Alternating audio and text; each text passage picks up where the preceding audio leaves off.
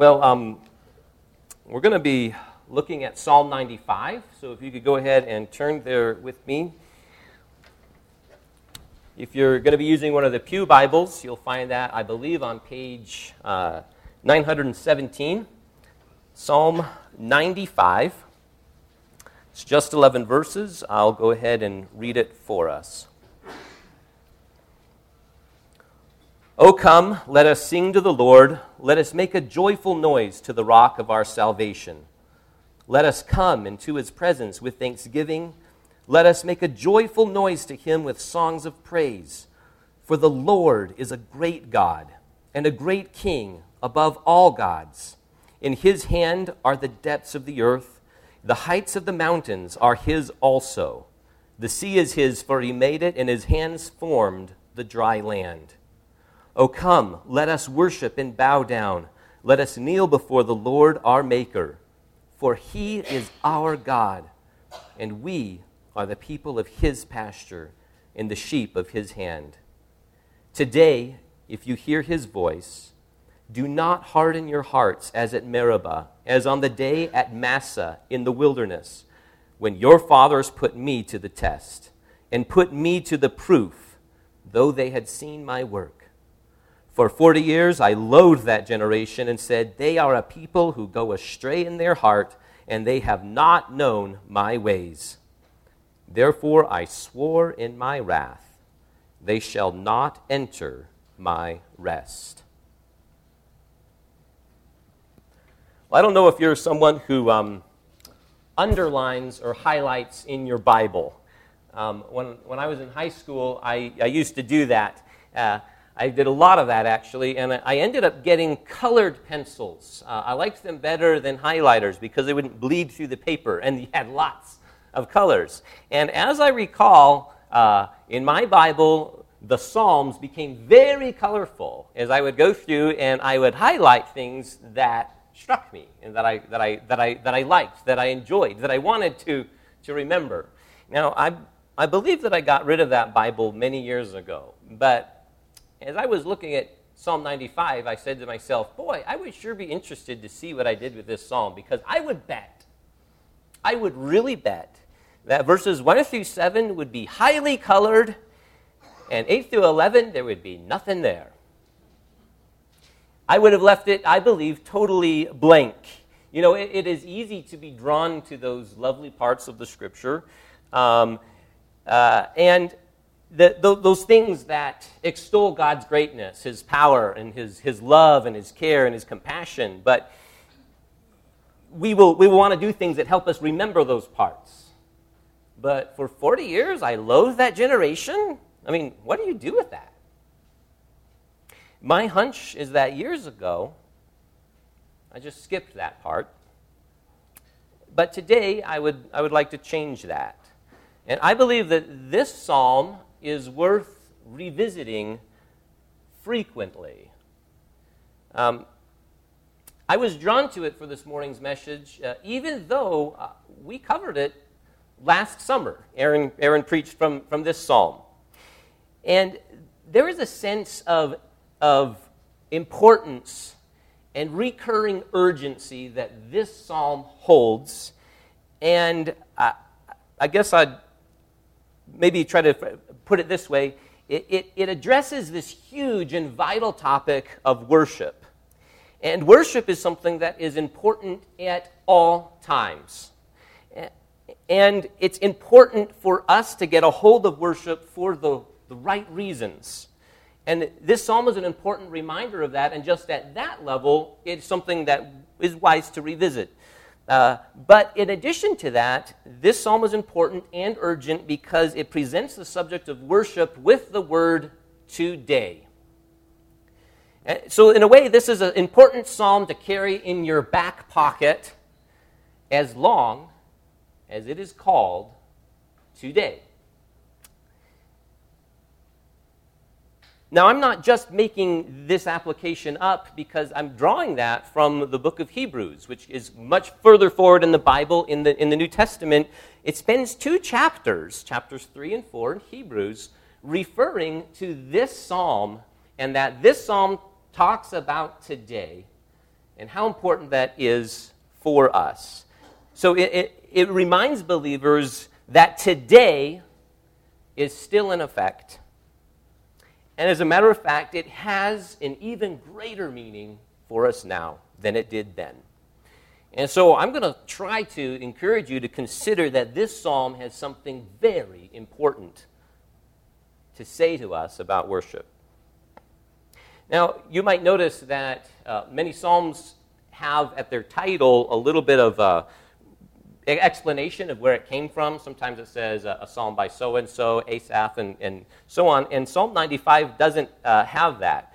Um, and so uh, you would think maybe we don't know who, who wrote it, but the book of Hebrews actually tells us that David did. And so uh, you can find that in Hebrews chapter 4 and verse 7. Says that David wrote this psalm.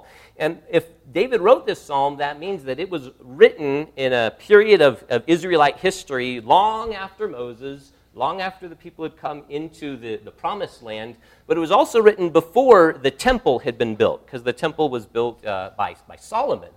And uh, so you can get a, a, a, bearing on the, the time and place that it would have been written.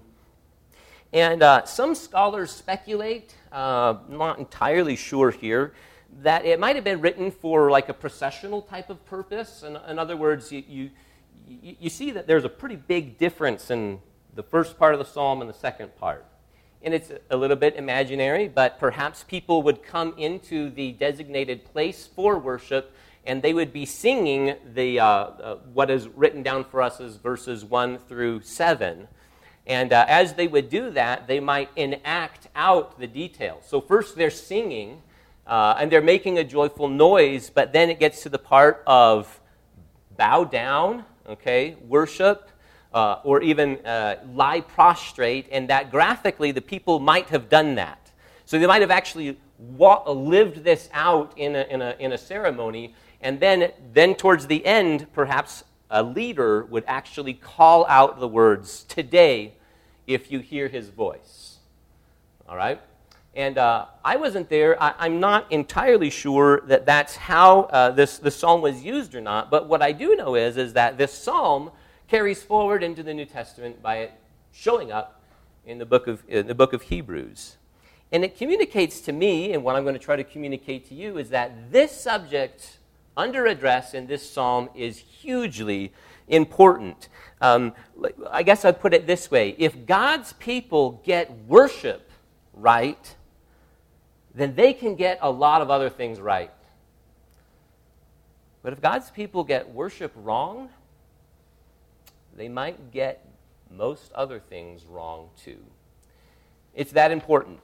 So here's what I'm going to be uh, trying to tell you this morning, and uh, it, it is this We should worship God because we know that He is worthy of all praise, because He saved His people to worship Him and to keep our hearts from growing hard.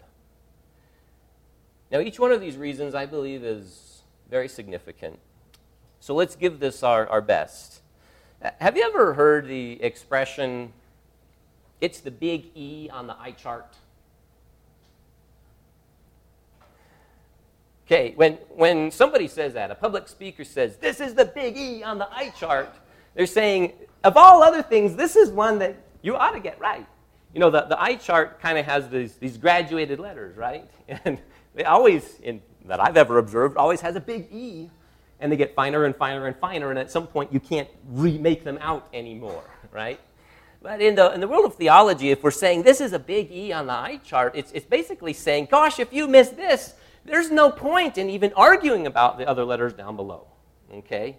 Uh, this, is, this is of great moment. This is of great significance. If you can't get this, you're, you've got to be.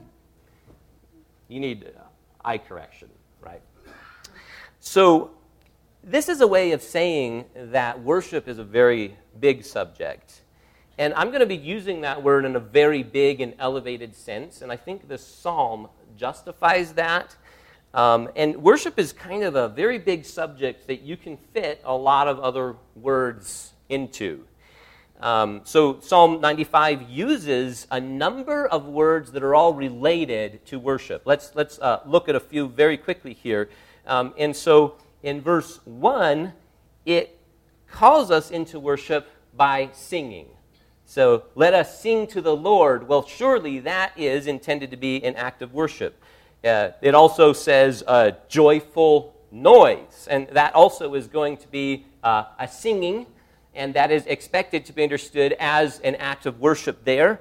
Um, but it says other things beyond that. Come into his presence is intended to be an act of worship, and that you're coming in such a way that your presence is accepted in God's presence. Um, and, and, in like manner, uh, we have the word worship, at least in my translation, in, in verse 6. But it then also says bow down and kneel before. And those are two very similar concepts, and uh, they, they express visually what is supposed to be one's submission to God in one's life. And so you would bow down or you would kneel before God to express, well, this is what I, I do with my life altogether uh, before God and, and before His Word. And so these are all like words that you can fit into this big category of worship. Um, let, me, let me try to give a, uh, an, an illustration of how I think about the word, the term worship. And um, ha- have you ever seen a foam fitted toolbox. Okay, there, there, are, there are some of us that uh, maybe have specialty tools and they're very expensive. You don't want to lose them and you want to protect them well. And rather than just dump them in any old toolbox, people will take the trouble to line their toolbox or the toolbox drawers with foam and make special cutouts of each and every tool that's supposed to fit in there. And now, this does several things. Um, and uh, on the one hand, what it does is it helps all your tools stay organized. Um, so you know where they fit. As a matter of fact, you can see if one's missing, it's like, oh, that one belongs right there. You can see it. And so, on the one hand, it helps things be organized, but on the other hand, it keeps them safe. So, those of us who have these special tools and stuff like that uh, begin to realize that some of the greatest wear and tear on tools is not always in the using of them, it's in the transporting of them. They can get really beat up if they're just rattling around, and that's a reason why people organize them. And it keeps the tools safe, and it keeps them in their proper place, and it keeps them where they're going to be when you need them. And in a sense, what I'm trying to say is that worship is like that. We talked about singing. Well, people sing for many reasons and they sing unto many different ends. But worship is the toolbox that keeps singing in its proper place, and it keeps it safe. And by so doing, it keeps its people safe as well. Well, people kneel down or bow before many things as well. They, they subject their lives to many ordinances and many governances, many jobs, many other things. There are ways that people kneel but worship is what helps us kneel rightly, for the right reasons, and unto the right ends. And so I consider worship to be that foam fitted toolbox. And when it is properly done, it safeguards and puts to work so many other things. And um, so that's a little bit of the backdrop on the subject of worship.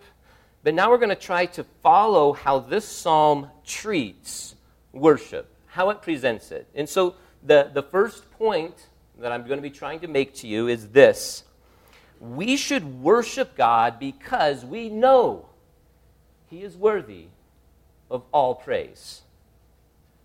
And, and, this is a call to focus on the first things first. Big I on the uh, big E on the eye chart there can be many reasons why people would be attracted to worship. Um, you know, worship can be very encouraging, right? And if we're discouraged, we say, boy, I would, I would maybe going and worshiping with other believers will help encourage my heart. And that's true. Worship can also be a place where our good friends are. And I want to be with my friends. And that can be a draw why I would want to go and, and worship. Uh, perhaps we enjoy a particular form or a particular style of, of worship as well. And I'm not saying that those are bad things, but I am saying this. This psalm reminds us that the fundamental reason to worship God is God Himself. And if we miss that, we actually miss worship.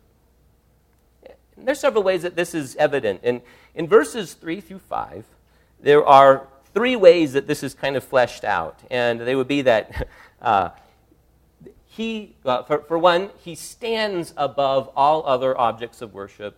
For another, he possesses all things. And then last is that he created all things. And what I'm going to do this morning is quickly go through those in the reverse order. So, God is worthy of all praise because he created all things. And uh, so we're going to see that in, in verse 4 here, uh, sorry, in verse 5. The sea is his, for he made it, and his hands formed the dry land.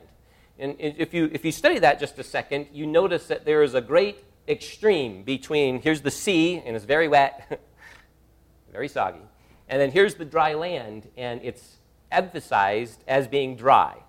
And when you have a couplet like that, that is grabbing two antitheses or two opposites, it is laying a claim on everything that can possibly lie between them. You, you see it in the verse before, where it actually says, from the, the tips of the mountains uh, to the valleys below. And we'll get to that in just a second. And so this isn't just a claim, oh, yeah, God made that and God made that. Who knows about the rest? This is saying God made it all. And that is being presented to God's people as a reason why we worship. And um, so, on one hand, by looking at creation, we ought to see the magnitude of God's ability, his creative power, right? His ability to, to fashion the creation. And uh, so it's totally fine to go to the Grand Canyon, as many people do, and say, wow, look at that. This means our God is great. And that should be a, a reminder that's who I should worship. And I should worship God on the count of his greatness, on the, on the count of his ability, his creative ability. Um, but there's more to it than that. As a matter of fact, I, I guess I'd venture to say the original audience probably didn't see it in those terms. When, they, when, they, when it's brought before them, we should worship God because He created everything, um, it probably would have been a little bit more like, oh, because I exist, I should worship God. I don't have to wait till I see something that knocks me over like the Grand Canyon. Because I exist as part of His creation, I should worship God. Plus, all the fantastic things that you see beyond. So, I'm fine with you going to the Grand Canyon and worshiping there, and I would I do that myself. But I'm also going to say you should worship if you drive through the Mojave Desert and you say, well, this is boring. But we exist, and we are the proper response to seeing and understanding, to knowing God created, is worship. And that's why it's called out in verse 5. We worship because the sea is his, for he made it, and his, hand, and his hands formed the dry land. Now, God is also worthy to be worshiped because he possesses all things. We, we see that in, in verse 4. In his hand are the depths of the earth, um, the heights of the mountains are his also. Now, this sounds very similar to the, to the act of creation, but it's, it's worded differently and it carries a slightly different meaning. And it says, He possesses them, He holds them, He retains them as, as His own. And um, I, I, I, do think that there's a meaning here that we're likely to miss in, in our culture. Uh, we live in a culture that really believes in private property. And I'm going to say, on a human level, that's, that's not a bad thing. Uh, and when you believe in private property, you actually believe that no one entity should actually own all the property, right? That's kind of a, a little bit of a fundamental concept there. And because of that, we, we actually miss out what it would have been like to have lived in a kingdom. Because in a kingdom, the king had possession of the whole realm. And people's ownership rights existed within that framework already.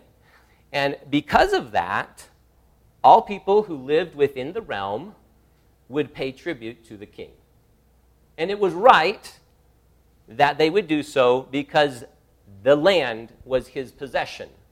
And so this is, this is a way of saying, but guess what? Beyond all human kingdoms, God owns from the tips of the mountains to the depths of the valleys and everything in between. And the proper tribute to bring to him on that count is worship. So, the proper response to understanding that God created is worship, and the proper response to understanding that God has ownership is also worship as well. And, and the last point out of these three verses is that God is worthy of all praise because he is above all things that people worship. And we see that um, in verse 3 For the Lord is a great God and a great king above all gods. Now, you should bear in mind that Israel was called to believe in and only worship one God. The nations around, however, always had a plurality of gods. They'd always have a group of gods. And uh, so each of the gods kind of had a, a, different form and a different function. And uh, a verse like this sets out God in complete supremacy. It sets out with a sort of a special name. The Lord is a great God. Uh, we would say Yahweh is a great God, the King above all gods. And this means, at a fundamental level, God does not compete with any other object of worship. He is king above all and therefore he deserves all worship that would otherwise be ascribed to the deities of the nations around. There's a, but there's a little bit more here. Those deities that the nations had around were usually erected around um, some sort of uh, natural force of nature that was deified. And so they would actually be the God who stands behind rain, uh, the God who stands behind the sun, okay? Maybe the God who stands behind the wind and other forces that men depended on in order to survive and to exist. And those deities supposedly were behind those forces. And so this is another way of saying God is also greater and beyond all these things that, that sort of seem to govern around men that you cannot control, that men would be tempted to ascribe worship to, and God stands beyond them all. Um, I like the way that a Hebrew commentary put it. It said it this way God or Yahweh is infinitely exalted above everything that is otherwise called God. And, and, so these things together mean that we should worship God because we know that He is worthy of all praise. But we have more to look at. And so the next major point for today is we should worship God because he saved his people to worship him. We see in, in verse 1 O come, let us sing to the Lord, let us make a joyful noise to the rock of our salvation. The, the term rock is usually going to be used to indicate something that is immovable or unchanging, that is, uh, that is fast, that is anchored, you could be secure if you build on. And, uh, and, and so, so something solid and completely reliable. And God is called the rock here. Uh, and then, in this being the rock, He is the Savior. Now, salvation means rescue. It means uh, rescue from evil, from danger, from harm. And we see here then that God is not only awesome and great, but that He is involved in His creation in a, another way. He has done something special, and He has rescued His people. And that also is a call to worship. Now, now, probably when David wrote this, the rock of our salvation, probably he would have been thinking of the Exodus when God had rescued the people from bondage as slaves in Egypt. And they had been there hundreds of years in that condition, and God, in a singular way, had delivered his people in this great story that's called the Exodus, and Moses is the key figure that's there. Uh, but if you're at all familiar with the, the Old Testament stories, God's people needed rescuing over and over and over, right? so God had a singular way of saving them, uh, but then he acts as the Savior, as the deliverer over and over. Um, and uh, so that, that's, that's, the, that's the way that it went. And it's proper when people realize that God has saved them that their response is worship. And so uh, there's this story in the Exodus where Pharaoh is chasing them like one last great hurrah, and God rescues the people through the Red Sea. You remember that? And it, it's, a, it's a miraculous uh, story, and Pharaoh's armor, army is annihilated, and the Israelites, all along this whole time, have never fought a single battle. God has done it all for them. And with the annihilation of Pharaoh's army, their deliverance is complete and the first thing they do is Moses sings a song in Exodus uh, chapter 15. And so in that song, in verse 2, he says, The Lord is my strength and my song. He has become my salvation.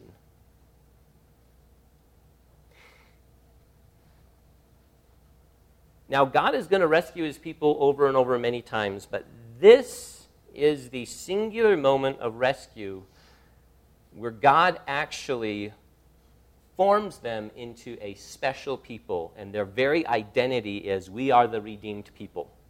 We are the people that God has saved. And Israel carries that identity from that point forward. And that's why I worded this point. We should worship God because he saved his people to worship him. And that act of being saved is the, also the act of being identified as I'm part of the people that now must worship God. So, when God rescued Israel, he claimed Israel for his own possession, and this set them apart from all other peoples. So, let me try to put, throw this in a little bit of a biblical, uh, historical perspective here. Um, I'm guessing that you're familiar with the story of creation and Adam. And when Adam fell into sin, he was expelled from this garden. And that garden was a garden that would have belonged to God himself. It was set up as if God was a monarch and a king who had his own special privileged garden that he would go walking in the cool of the day, as you see. And Adam's job was like a special servant within that garden. And it meant that Adam was very trusted and it meant that, uh, that Adam's family would so be trusted as well. As a matter of fact, uh, this was sort of common. Uh, you, you, heard of stories of people saying, you know, I, I have served the king for generations. Well, if you were a servant trusted at that level, and if you had children, they would grow up in the capacity of servants as well, and servants as well. But when Adam sinned, he was put out of that garden, and it was a way of saying, Adam, you are no longer behaving like my servant. Before, when you were my servant, you could eat of the garden. You could eat out of my bounty and my provision because it was the king's job to provide for his servants. But now, Adam, you're on your own.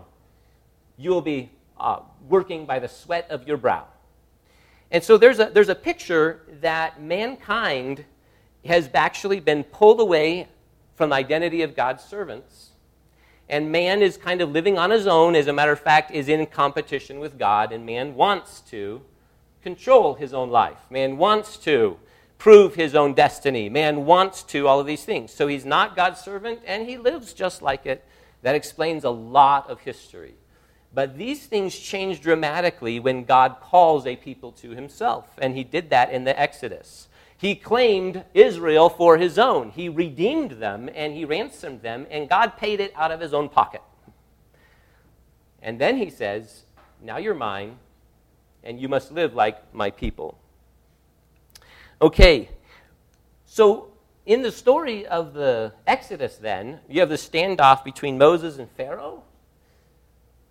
You know, Pharaoh rubs me the wrong way, but I will have to say this. It doesn't surprise me that he hardens his heart, right? um, Pharaoh believes those people are his people. God says through Moses, Let my people go. Pharaoh says, Why would I let go of my slaves, right? And Pharaoh is being his own man, and he's not being God's servant at all in that story. It doesn't, doesn't surprise you that Pharaoh's response is to harden his heart. As a matter of fact, Pharaoh kind of represents what the heart of man really looks like, if only we had that chance. But there is something different. You see, with, this, with Israel, having been redeemed, having been rescued, God called them to himself, and because he gave because they were his people, he gave them his law. And he says, "Now you must keep this law. You're not keeping this law to become my people, that's already done. But now you are my people, you need to represent what my people look like, and here is what you must do." Now, our psalm reinforces some of this picture. So, Israel is a, is a distinct nation, and they are supposed to have access to God's presence as a result. And so we see themes reiterated here. And so uh, we notice that in verse 2 it says, Come into his presence with thanksgiving. Well, not anyone from any other nation could just say, Oh, yeah, I think today I'll go into, into Yahweh's presence. No, you could come only by invitation. And that invitation was extended to Israel. And if other nations actually wanted to convert to becoming part of Israel, that invitation was also there. But the nations around had their own gods that they thought they could go into their presence, and so it was a singular privilege for Israel to be able to come into God's, uh, God's presence. And then f- further down, it says in, in verses 6 and 7 Oh, come, let us worship and bow down. Let us kneel before the Lord, our Maker. Uh, let's pause right there. Um, the, the, the, the, phrase our maker, we tend to look at that as say, oh, that's our creator, right? God is the one who made us. But probably not. Probably in the context that this was written in, they were saying, no, our maker, he's the one who made us as God's people.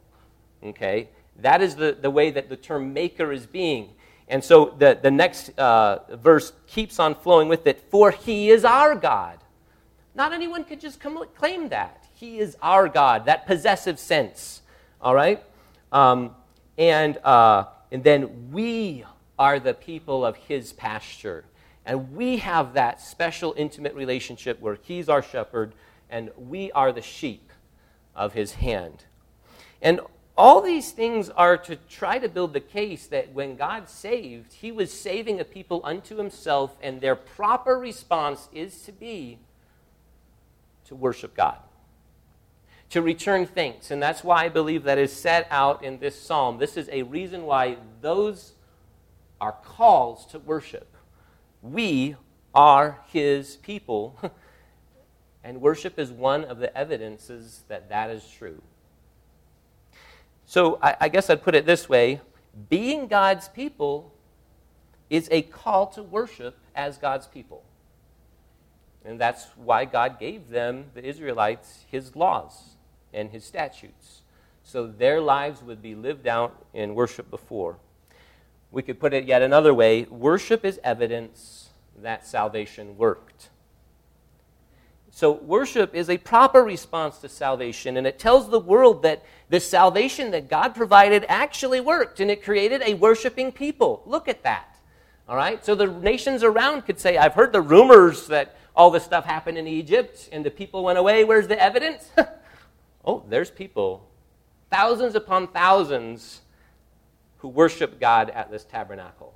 That is the evidence that God's salvation had worked in the Exodus. So Israel gets reminded over and over and over again that God saved them.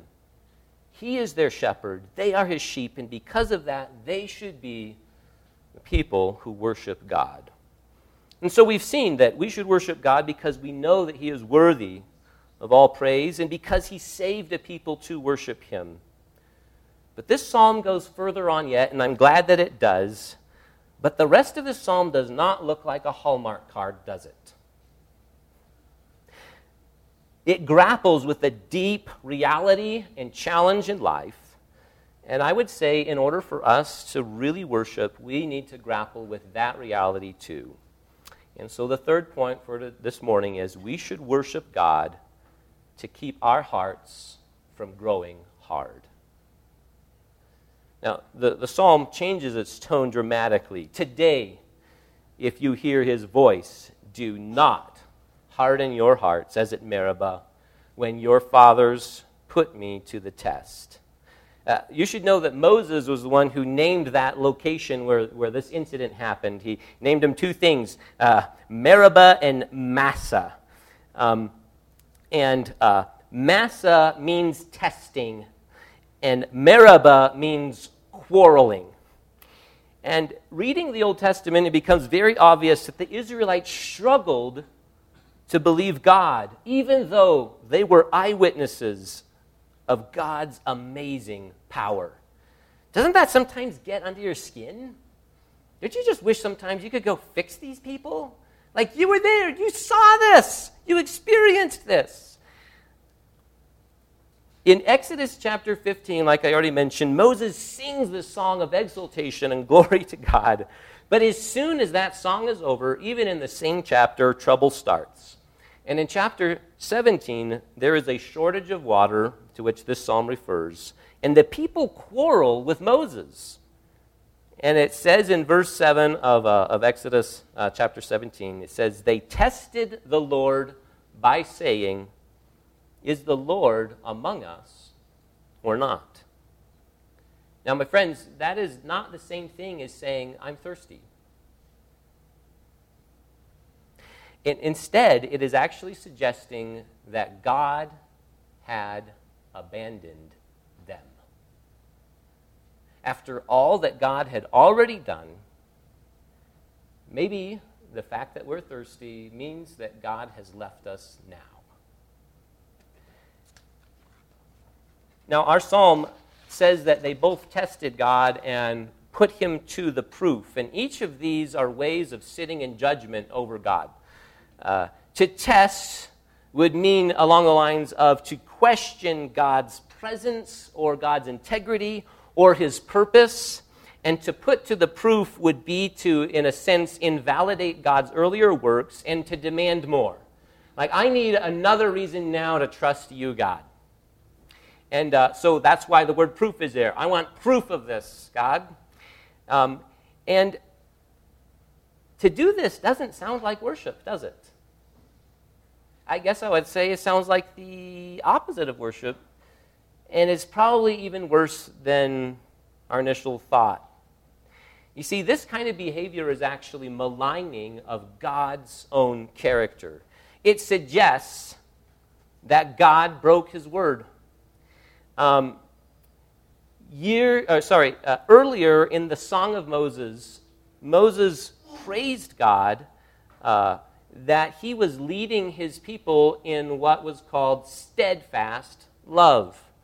And steadfast love is a love that isn't just um, uh, in a vacuum, it is a love that is tied to a covenant and tied to a communication of this is what love looks like, and this is how I will care for my people. And God was leading his people with that kind of love. And to say, Has God abandoned us? is to actually say, Has God broken his word? Has God left us out here? Even though he promised Abraham, and we saw this stuff with Moses, now God has given up, and it's his fault. And that is uh, actually very maligning.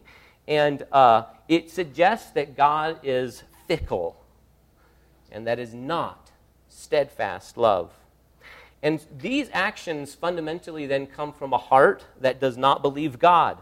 And that's why in verse 8 it explains that they had hardened their hearts.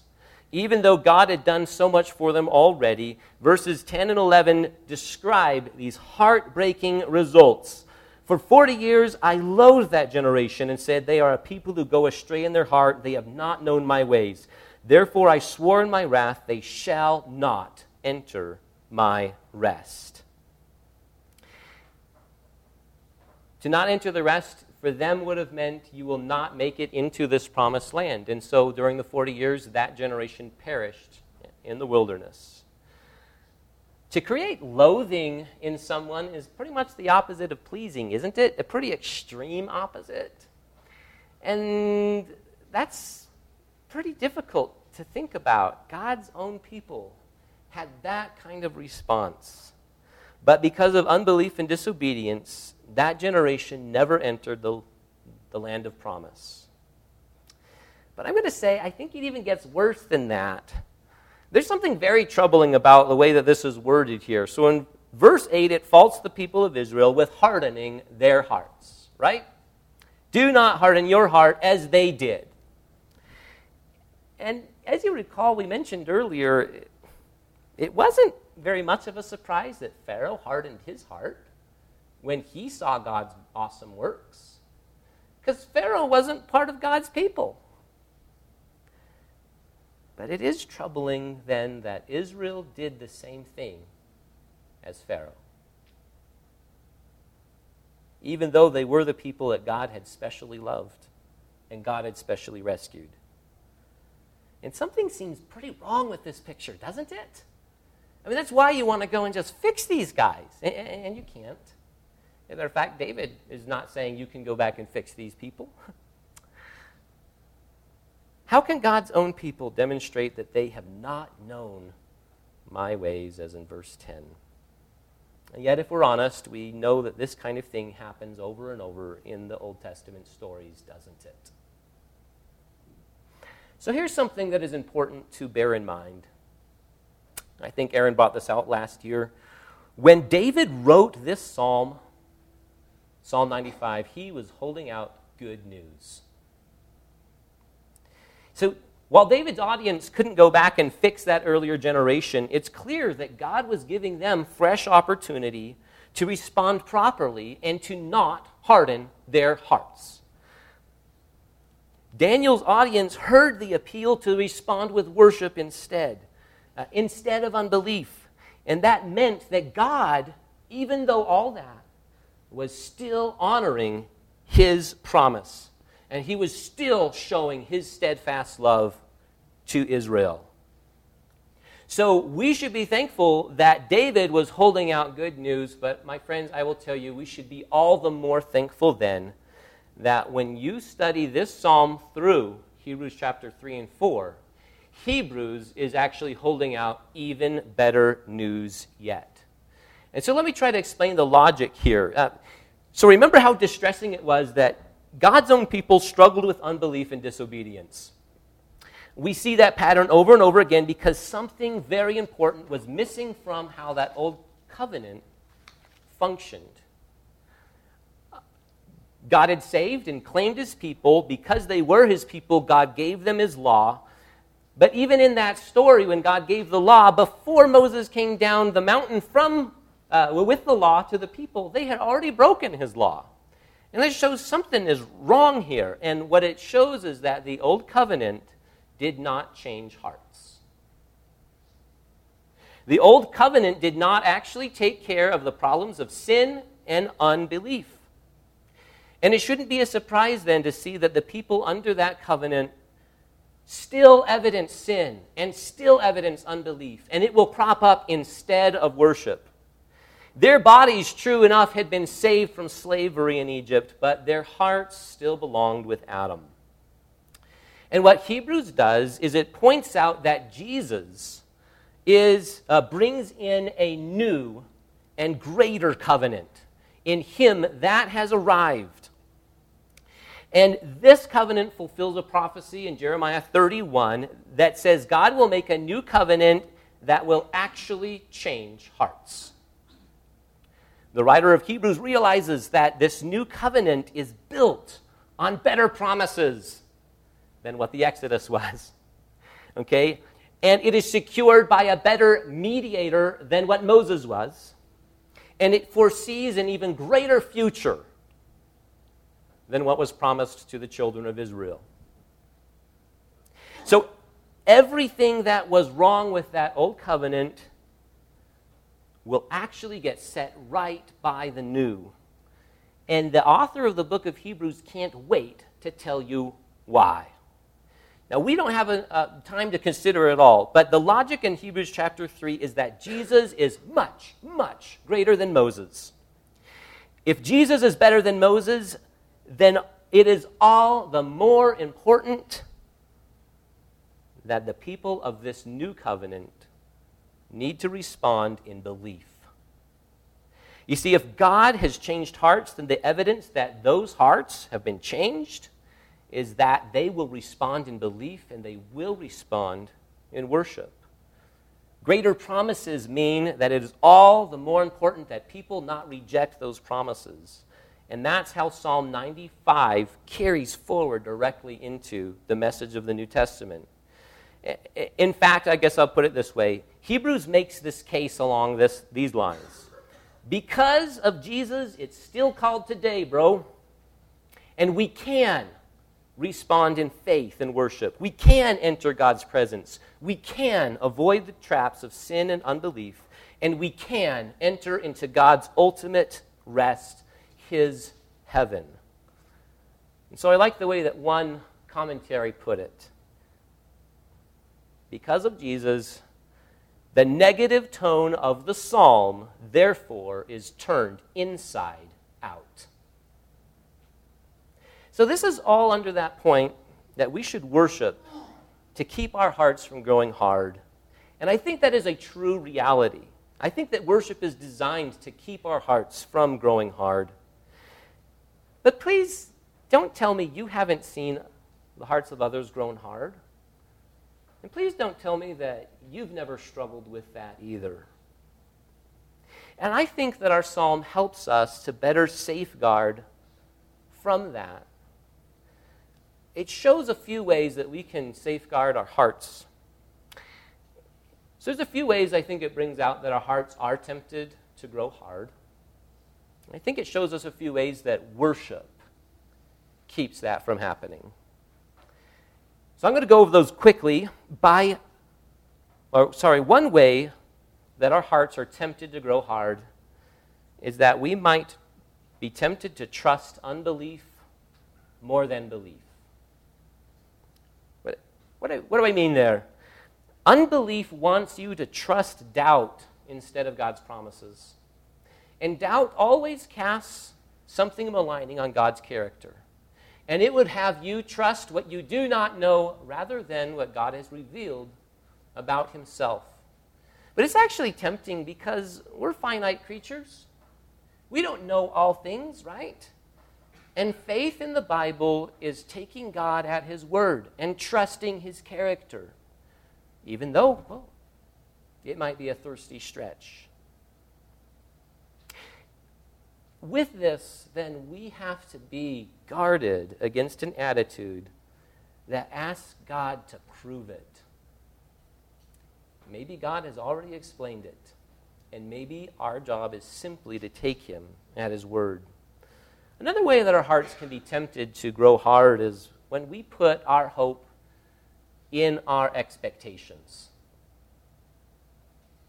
We carry with us many expectations, and those can sometimes tempt us to harden our hearts.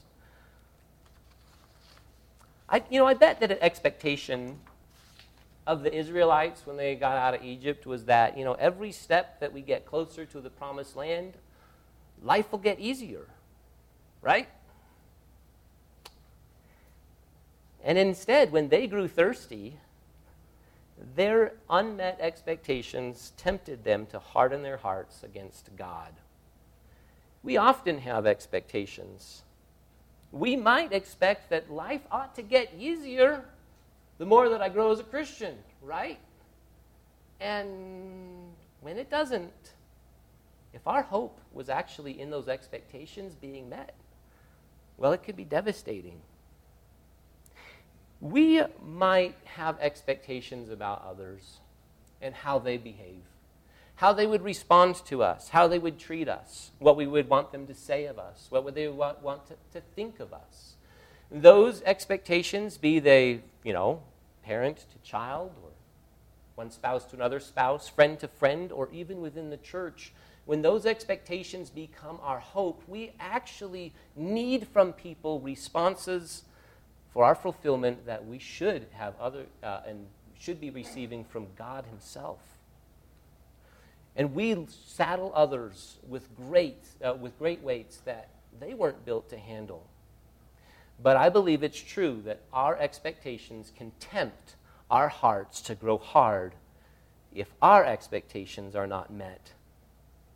You know, is it right that God should bear our anger because we put our hope in something else?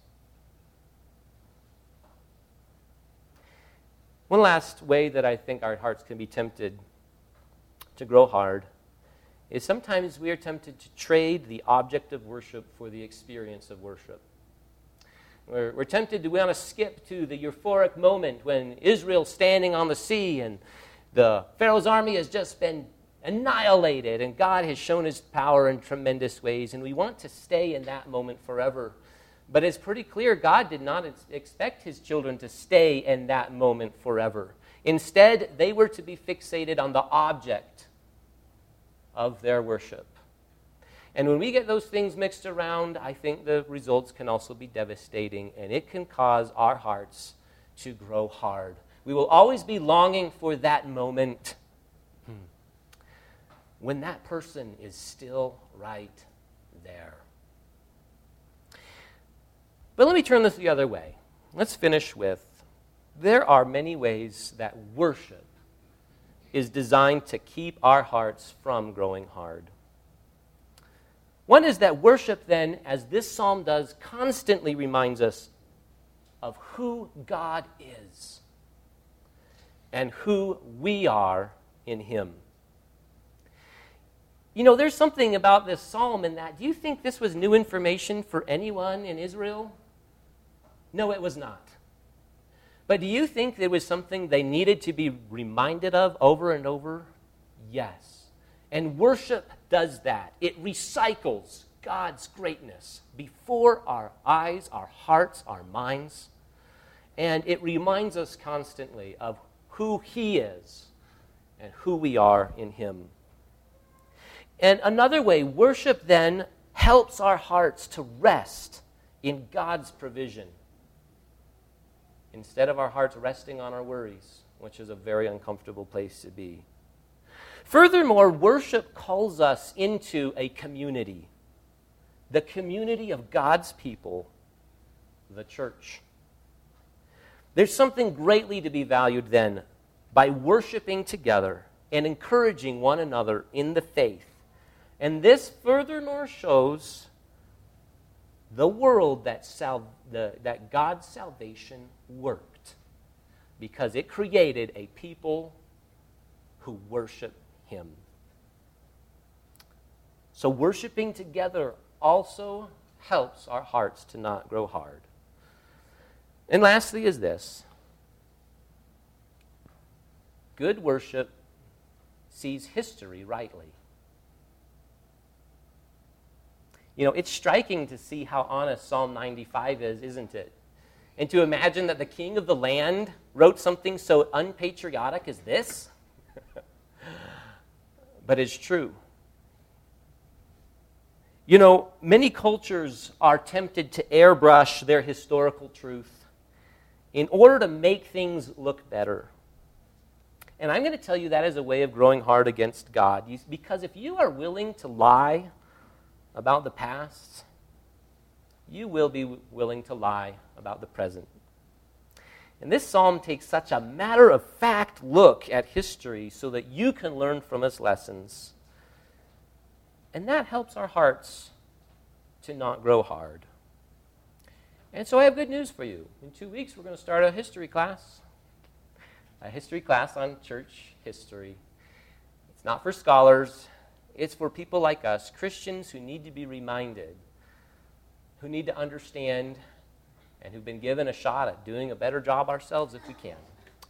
So, more on that in the future. So, I would say that every day that it is called today is a day to be reminded of Psalm 95 and its call to worship.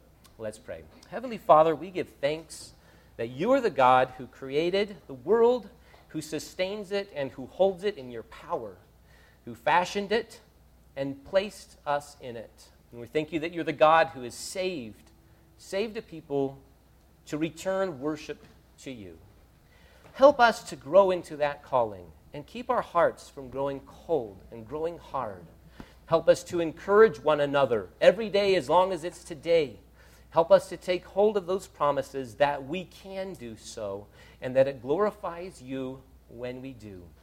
Help our worship to be there for the right reasons and that worship of you would carry us through our individual lives and our lives as a church. To your glory and praise, we ask in Jesus' name. Amen.